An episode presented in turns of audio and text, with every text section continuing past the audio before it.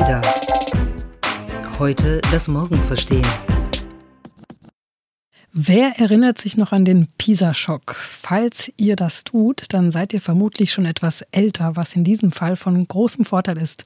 Denn dann habt ihr bestimmt in eurem Leben schon die ein oder andere Diskussion mitbekommen darüber, was Bildung in den Schulen am besten beinhalten sollte. Ganz genau war es im Jahr 2001, als die erste PISA-Studie herauskam und Deutschland schnitt beim ersten Mal, das muss man glaube ich hier nochmal verdeutlichen, ziemlich schlecht ab, daher der PISA-Schock. Seither gilt dieser Test aber als wichtigster Indikator über die Qualität von Bildungssystemen und es ist sehr, sehr viel passiert. Vor allem aber hat sich die Digitalisierung so langsam, aber sicher ins Klassenzimmer eingeschlichen. Und seitdem das so ist, drehen sich die meisten Debatten eigentlich nur noch darum, ob jetzt Programmieren auf den Lehrplan gehört oder ob wir am besten alles, was mit Computern und mit Digitalem zu tun hat, aus der Schule schnellstmöglich verbannen. Was, wenn wir unseren Kindern stattdessen in der Schule lieber Empathie oder Kreativität beibringen sollten oder einen freien Geist, also völlig neue Fähigkeiten, damit sie möglichst gut auf die Zukunft vorbereitet sind? Und damit herzlich willkommen bei ADA, dem Podcast, mit dem ihr heute schon das Morgen versteht. Mein Name ist Astrid Meyer und im Studio mir gegenüber sitzt unsere fantastische Kollegin Jenny. Hallo Jenny. Hallo Astrid.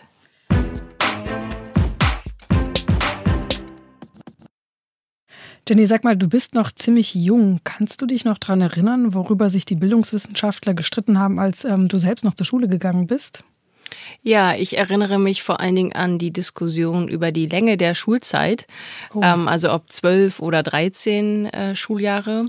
Ähm, zu der Zeit wurden die Schnellläuferklassen eingeführt und ähm, genau, einige haben eben ihr Abitur nach zwölf Jahren gemacht und ähm, man diskutierte vor allen Dingen ähm, darüber, ob es jetzt gut sei, diese Schulzeit so zu beschleunigen oder ob es nicht besser ist, wenn man eigentlich noch ein bisschen länger in der Schule bleibt. Das ist, glaube ich, echt ein gutes Beispiel, weil eigentlich ähm, hat die Diskussion darüber ja noch lange nicht aufgehört. In vielen Schulen wird es ja oder in vielen Bundesländern wieder zurückgedreht. Ähm, ja, ein, ein mega Thema eigentlich. Ja, und inzwischen geht es ja um ganz andere Themen. Ähm, die weltweit führende Institution auf diesem Gebiet ist die OECD, also die Organisation für wirtschaftliche Zusammenarbeit und Entwicklung. Ähm, sie hat die PISA-Studie ins Leben gerufen und an der haben im Jahr 2016 79 Länder und 500.000 Schülerinnen und Schüler teilgenommen. Chef des Ganzen ist Andreas Schleicher, Datenwissenschaftler und Chef der Abteilung Bildung bei der OECD.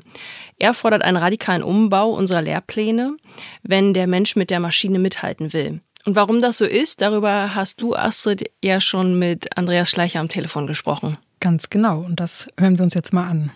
Hallo, Herr Schleicher, herzlich willkommen bei ADA. Ja, hallo. Herr Schleicher, Sie sagen, dass die Gesellschaft sich derzeit völlig verkehrt auf die Zukunft der Arbeit vorbereitet. Was genau stimmt denn an unserem Bildungssystem nicht? Ja, das, was man leicht unterrichten kann, das, was man leicht testen kann, das lässt sich heute eben auch leicht digitalisieren. Ne? Die Reproduktion von Fakten reicht nicht mehr aus. Die Welt belohnt uns nicht mehr nur für das, was wir wissen. Ne? Google weiß alles, sondern für das, was wir mit dem, was wir wissen, tun können. Das ist schon ein großer Wandel. Sie haben mal in einem Interview darüber gesprochen, dass wir erstklassige Roboter, aber zweitklassige Menschen mit dem derzeitigen Bildungssystem produzieren. Was genau meinen Sie damit? Ja, ich denke, wenn Menschen eben nur äh, das, was sie gelernt haben, das statische Wissen reproduzieren können, dann werden sie nur fast so gut wie ein Smartphone sein. Und ich denke, was uns unterscheidet von den Maschinen, ist unsere Fähigkeit, kreativ zu denken, komplexe Probleme zu lösen, soziale, emotionale Kompetenz äh, zu entwickeln. Das sind die entscheidenden Fähigkeiten im 21. Jahrhundert oder selbst in den Fachwissenschaften. Ne? Äh, was wir über Biologie und Chemie in der Naturwissenschaft wissen, ist zwar wichtig, aber ob wir wie ein Naturwissenschaftler denken können, ne? ein Experiment konzipieren, im Grunde äh, Ursache und Wirkung verstehen, das sind die entscheidenden Fähigkeiten im 21. Jahrhundert. Und ähm, ich denke, da hat die Schule noch sehr viel zu tun. Okay, aber wie soll ich das jetzt konkret verstehen? Sollen wir dann in der Schule Fächer wie Mathematik und Physik abschaffen und dafür dann Kreativität einführen? Absolut nicht. Es geht ja nicht um neue Fächer. Ich denke, das ist ja im Grunde das Denken des 20. Jahrhunderts, dass wir irgendwo einzelne Schulfächer unterrichten. Wichtig ist, dass wir zum Beispiel, wenn wir Mathematik unterrichten, sehr viel mehr Gewicht legen auf das Verstehen von Konzepten. Kann ich wie ein Mathematiker denken? Kann ich im Grunde, im Grunde die Strukturen? Kann ich die komplexen Probleme der Welt in die mathematische Welt übersetzen und dort lösen? Darauf kommt es an. Also weniger auf Fertigwissen, so Formeln und Gleichungen, ne, die kann ich nachschlagen. Ne äh, in der Geschichte auch. Die Geschichte hat eigentlich relativ wenig zu tun mit äh, Namen und Plätzen, sondern es ist unsere Fähigkeit zu verstehen, wie das Narrativ einer Gesellschaft sich entwickelt hat, weiterentwickelt hat, vielleicht auch irgendwann wieder zerfällt, wenn der Kontext sich ändert. Was bedeutet das heute für unsere Zeit? Das sind die entscheidenden Fähigkeiten, aber ganz besonders auch soziale, emotionale Kompetenz. Und da brauche ich kein neues Schulfach. Ne? äh, jemand, der Sport unterrichtet, äh, der wird sich in der Zukunft mehr damit befassen, wie was trägt Sport dazu bei, um Verantwortung für mich selber zu entwickeln, Verantwortung für andere, Mut. Äh, all diese Dinge, denke ich, sollten wir einbetten in die Disziplin. Die Fächer werden im Grunde der Kontext für Lernen im 21. Jahrhundert. Ne? Es geht nicht darum, jetzt mhm. neue Fächer oben drauf zu packen, sondern äh, die Fächer so zu unterrichten und so zu lernen, dass sie die Kompetenz des 21. Jahrhunderts entwickeln können. Sie haben gerade über Fähigkeiten wie Empathie oder Selbstbewusstsein gesprochen. Sind das nicht klassische Fähigkeiten oder Eigenschaften von Menschen, die man eigentlich zu Hause bei den Eltern lernt? Ja, also ich glaube, Lernen ist ja kein Ort, sondern eine Aktivität. Natürlich findet äh, Lernen zu Hause statt in der Schule. Ich glaube, auch dort müssen wir flexibler denken. Lernen als lebensbegleitender, lebenslanger Prozess. Eltern tragen sicherlich eine ganz entscheidende Rolle zur Entwicklung sozialer, emotionaler Kompetenz bei, aber ich glaube auch die Schule kann dort sehr viel mehr tun. Lernen im Team, das äh, Problemlösen im Team, das war ja auch Schwerpunkt der letzten äh, PISA-Studie, wo wir die Schüler äh, getestet haben, nicht nur, ob sie Probleme selber lösen können, sondern auch gemeinsam im Team. Ich glaube, die Schule bietet einen guten Rahmen. Schule ist im Grunde oft der erste Ort für Menschen, die Vielfalt der Gesellschaft wirklich zu erleben und auch mit Menschen zusammenzuarbeiten, die vielleicht anders denken als ich, anders arbeiten als ich. Und insofern denke ich, sicherlich Eltern, das Elternhaus spielt eine große Rolle, aber auch die Schule kann zur Entwicklung sozialer, emotionaler Kompetenz sehr viel beitragen. Na, auch dort muss man sich vorstellen, wenn wir auf die Digitalisierung schauen, die Vermittlung von Fachwissen, das können vielleicht äh, digitale Medien in Zukunft sogar vielleicht besser als äh, Menschen. Aber gerade die, gerade die Beziehung aufzubauen zwischen Lehrer und Schüler, im Grunde die Vermittlung sozialer, emotionaler Kompetenz, das wird eine ganz entscheidende Aufgabe sein von Bildung im 21. Jahrhundert.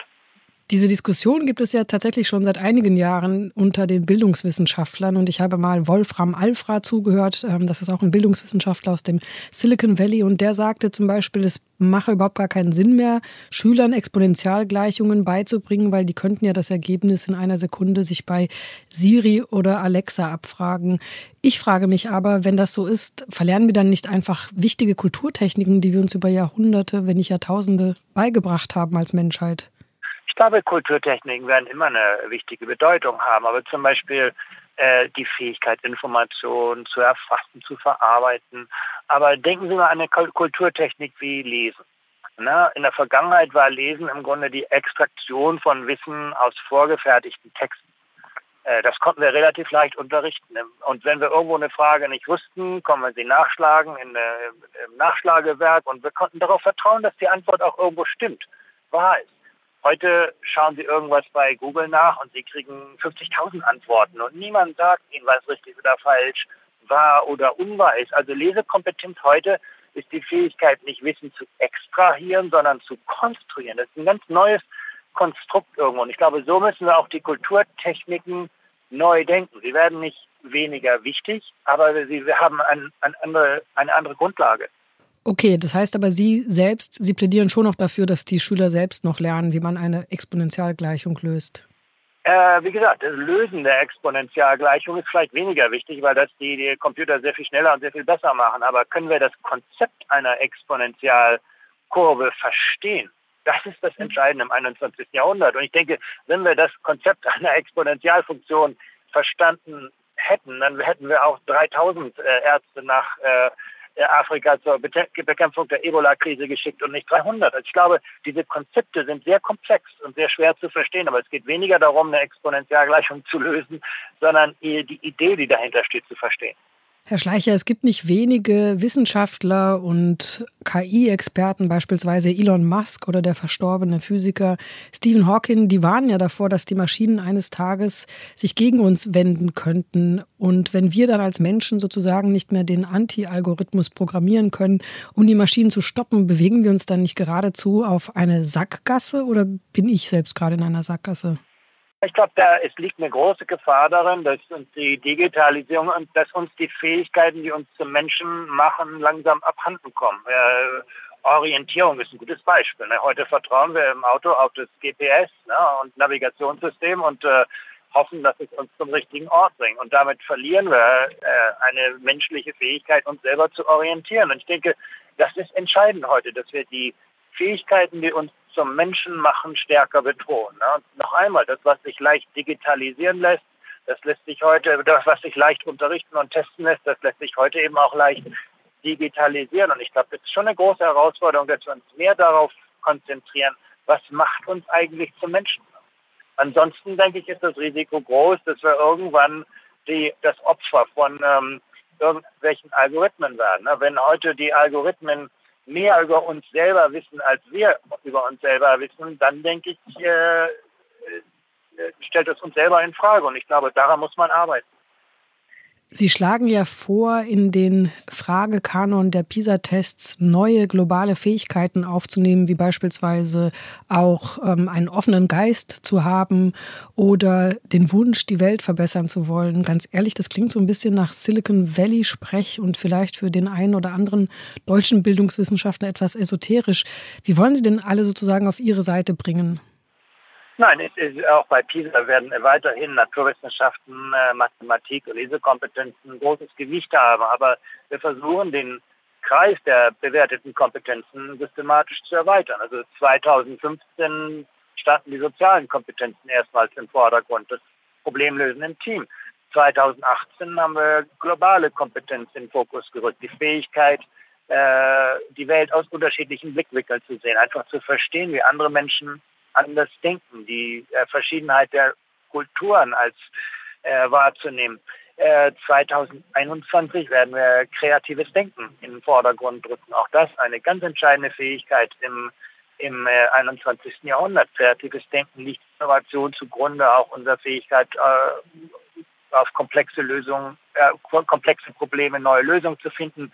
Also ich denke, dieser muss irgendwo schon, wenn dieser den Anspruch hat, Qualität von Bildung zu bewerten, dann muss es sich auch entwickeln, wenn sich die in der Welt notwendigen Kompetenzen verändern. Die PISA-Studien sind ja deswegen so anerkannt, weil sie auf der Auswertung von sehr vielen Daten beruhen. In dem Fall der neuen globalen Fähigkeiten, kann man denn sowas wie kreatives Denken überhaupt in Daten erfassen und dann auch sozusagen ermessen, wie gut jemand kreativ denken kann?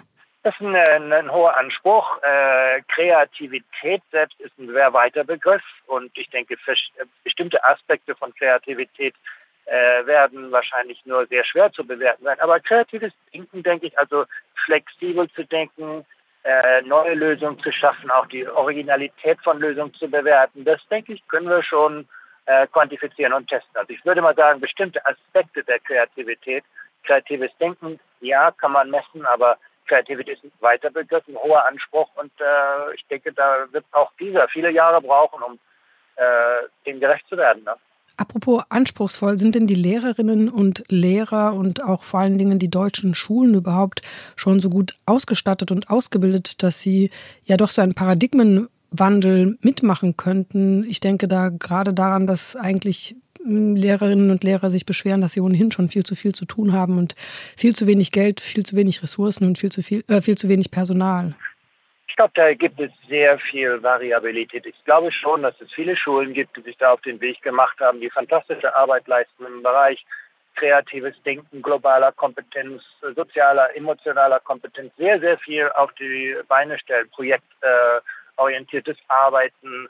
Ich denke, da gibt es sehr, sehr viele tolle Beispiele, aber sicherlich, das bleibt sehr viel zu tun, dass das nicht nur äh, in einigen Schulen passiert, sondern dass alle Schulen äh, sich so entwickeln. Ne? Das ist, glaube ich, ein, ein fernes Ziel. Aber wie gesagt, die Welt verändert sich und die Schule muss im Grunde diesen Veränderungen gerecht werden. Wir müssen äh, die Kinder nicht für unsere Vergangenheit, sondern für ihre Zukunft bilden. Und das ist ein hoher, hoher Anspruch an Schulen. Finnland, der ewige PISA-Vorreiter, ähm, setzt ja sowas ähnliches schon um. Die konzentrieren sich da inzwischen zum Teil nicht mehr auf Schulfächer, sondern auf ganze Schulphänomene. Und nicht wenige sagen ja, dass Finnland deswegen ein so gutes Bildungssystem hat, ein so modernes, weil das Land so klein ist und relativ schnell umstellen kann. Wenn ich jetzt an Deutschland denke, mit 16 Bundesländern und 16 Bildungshochheiten, ähm, kann man sich das überhaupt vorstellen, dass sowas in Deutschland umgesetzt wird und das in den nächsten, sagen wir mal, fünf bis zehn Jahren? Ja, wenn kleine Länder einen Vorteil hätten, dann müsste ja Bremen deutlich besser abschneiden als Bayern jetzt. Also ich denke, ich glaube, so einfach ist es nicht. Ich denke, es gibt viele gute Schulen, äh, aber ein gutes Bildungssystem zu schaffen, das ist äh, eine andere Anforderung. Und es gibt äh, große Staaten, die dort sehr erfolgreich sind, kleine Staaten, die dort sehr erfolgreich sind. Das ist, glaube ich, eher eine Frage, inwieweit sind wir bereit, äh, das, was wir heute tun, jeden Tag auf den Prüfstand zu stehen. Vor allen Dingen aber auch die Lehrkräfte mit ins Boot zu holen. Also wo äh, wir Reformen entwickeln äh, ohne Beteiligung, aktive Beteiligung der Lehrkräfte und Schulen, da können wir uns dann auf diese äh, Menschen nicht verlassen, wenn wir die Reform umsetzen. Ich denke, das ist auch sehr wichtig, dass man einen Ansatz wählt, der wirklich die Beteiligten mit ins Boot holt und äh, langfristig strategisch ausgerichtet ist. Und wie wollen Sie dann konkret Lehrkräfte mit in Ihr Boot holen? Dicke äh, bei der Entwicklung. Ich glaube wirklich, äh, wir verwenden oft zu viel Zeit darauf, neue Ideen von oben ins System, in die Schulen zu drücken. Und wir verwenden zu wenig Zeit darauf, die guten Ideen, die es heute gibt in den Schulen, wahrzunehmen, äh, zu mobilisieren, zu skalieren, äh, zu verbreiten, zu vernetzen. Ich denke, äh, wirklich mehr Raum zu schaffen, dass Lehrkräfte für mehr Zeit für Tätigkeiten außerhalb des Unterrichts haben, sich an der Entwicklung neuer Ideen beteiligen können. Das ist sehr wichtig. Das findet heute auch in erfolgreichen Bildungssystemen so statt. Wenn Sie äh, gerade in den asiatischen Raum gehen, da haben Lehrer vielleicht größere Klassen, aber sie haben in der Regel sehr viel mehr Zeit für andere Dinge als den Unterricht. Also sich genau um diese Entwicklung neuer Unterrichtskonzeptionen zu kümmern, und zwar im Team, nicht alleine. Sie sind dort nicht Einzelkämpfer, sondern sie arbeiten jeden Tag mit anderen Menschen zusammen. Wie sieht es mit dem Thema künstliche Intelligenz aus? Das beherrscht ja derzeit viele Diskussionen, viele gesellschaftliche Debatten. In Deutschland scheint es so, als haben die meisten davor auch Angst. Macht es denn Sinn, sowas wie KI in den Schulunterricht einzuführen, sagen wir so als neues Schulphänomen? Äh, absolut. Ich denke, das ist genau die, die Schulen müssen sich mit den Themen unserer Zeit befassen und jetzt nicht davor im Grunde zurückschrecken, sondern einfach sehen, was können wir, wie kann die künstliche, Intelligenz das verändern, was wir unterrichten, aber auf der anderen Seite auch die Art und Weise, wie wir lernen. Künstliche Intelligenz schafft ganz neue Möglichkeiten, Lernen zu individualisieren. Äh, und ich denke, da haben Schulen noch sehr viel Arbeit vor sich. Ne? Diese neuen globalen Fähigkeiten, die Sie gerne mit auf dem Lehrplan aufnehmen würden, die sind ja im Moment noch optional. Und beim letzten PISA-Test, da haben große Industrieländer wie beispielsweise die USA da gar nicht mitgemacht. Und insgesamt haben tatsächlich auch nur 40 von insgesamt 79 Ländern diese neuen Fähigkeiten getestet. Wie wollen Sie denn nun den Rest, also den anderen 50 Prozent, überzeugen, da jetzt doch noch mitzumachen? Ja, das ist schwere Arbeit. Also das ist letztendlich eine Entscheidung der einzelnen Staaten, ob sie sich an der Entwicklung und Umsetzung von diesen äh, innovativen Testdomänen beteiligen. Wie gesagt, ich halte das für sehr wichtig. Darin liegt die Zukunft. Und ich glaube, Bildungssysteme sollten sich daran messen, was für die Zukunft entscheidend ist. Aber äh, wie weit uns das gelingt, denke ich, das ist, äh, steht in der Zukunft. Also daran müssen wir arbeiten. Und das ist letztendlich auch unsere Aufgabe, die Mitgliedstaaten zu überzeugen, dass es nicht ausreicht, einfach das zu testen und zu bewerten, was in der Vergangenheit wichtig war. Herr Schleicher, Sie scheinen ja sehr davon überzeugt, dass Änderungen im PISA-Test direkt Auswirkungen haben werden auf globale Lehrpläne und Bildungssysteme. Wie kommt es, dass Sie diesem Test, der so rund vor 20 Jahren eingeführt wurde, so viel Macht zuschreiben? Ich denke, PISA hat keinerlei Macht. Es schafft einfach einen breiteren Orientierungsrahmen. Es zeigt Ländern, wo es, wo es relative Stärken und Schwächen im Schulsystem gibt und gibt den Orientierung, was in anderen Ländern anders gemacht wird. Was dann davon umgesetzt wird, das sind letztendlich eine Entscheidung von äh, nationaler Lehrplanentwicklung und Schulpolitik. Ich gebe Ihnen mal ein Beispiel. Der erste PISA-Test hat in Deutschland gezeigt, dass es den Schülern relativ leicht fällt, Fachwissen zu reproduzieren, aber oft schwer fällt, Wissen auf neue Konzepte zu übertragen oder epistemisches Wissen zu entwickeln, also wie Naturwissenschaftler zu denken, wie Mathematiker zu denken. Aber wie gesagt, PISA schafft uns einfach eine weit, ein weiteres Blickfeld. Das ist alles, was PISA leisten kann. Es sagt niemandem, was er tun sollte, aber jedem, was andere Menschen in anderen Kontexten tun. Herr Schleicher, vielen, vielen Dank für das sehr interessante Gespräch. Ich hoffe, es hat Ihnen so viel Spaß gemacht wie mir und vielleicht hören wir uns ja mal wieder bei uns hier beim EDA-Podcast. Gerne. Herzlichen Dank auch. Auf Wiederhören. Wiederhören. Ja, das war sehr interessant. Ähm, hat dich das überzeugt, Astrid? Also grundsätzlich finde ich die Idee zu sagen, wir brauchen ganz andere Fähigkeiten, um mit der Zukunft fertig zu werden oder nicht fertig zu werden, um da mithalten zu können, finde ich sehr wichtig. Ich denke auch, dass die Lehrpläne heutzutage viel zu sehr auf die Vergangenheit zugeschrieben sind. Womit ich mich schwer tue, ist so ein bisschen, wo ist da die richtige Balance? Also ich bin total dagegen, wenn es dazu führen würde, dass wir jetzt anfangen, das mit den Exponentialgleichungen rechnen sein zu lassen, weil uns ja sie Siri ohnehin schon die Antwort viel schneller gibt. Ähm, ich denke, wir müssen uns diese Kulturtechniken trotz allem ja, bewahren, auch wenn wir dann auch die anderen mit sozusagen ähm, aufnehmen in den Lehrplan. Und bei dir? Ja, ich würde dir da zustimmen. Ich finde das auch eine sehr gute Idee, solchen Fähigkeiten wie Kreativität und Empathie mehr Raum zu geben und die auch in der Schule zu fördern.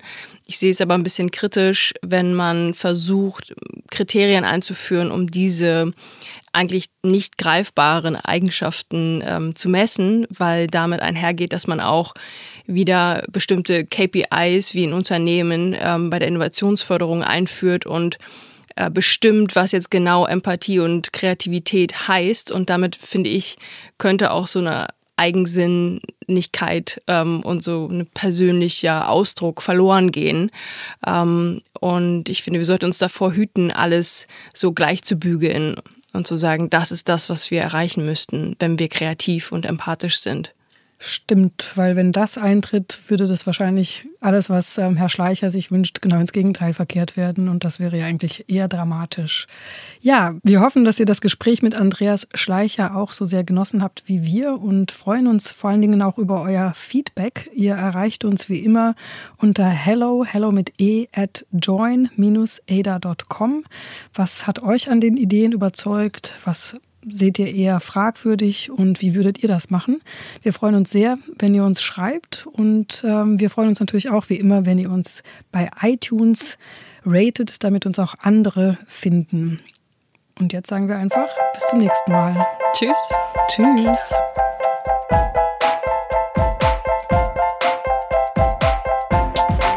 Ada. Heute das Morgen verstehen.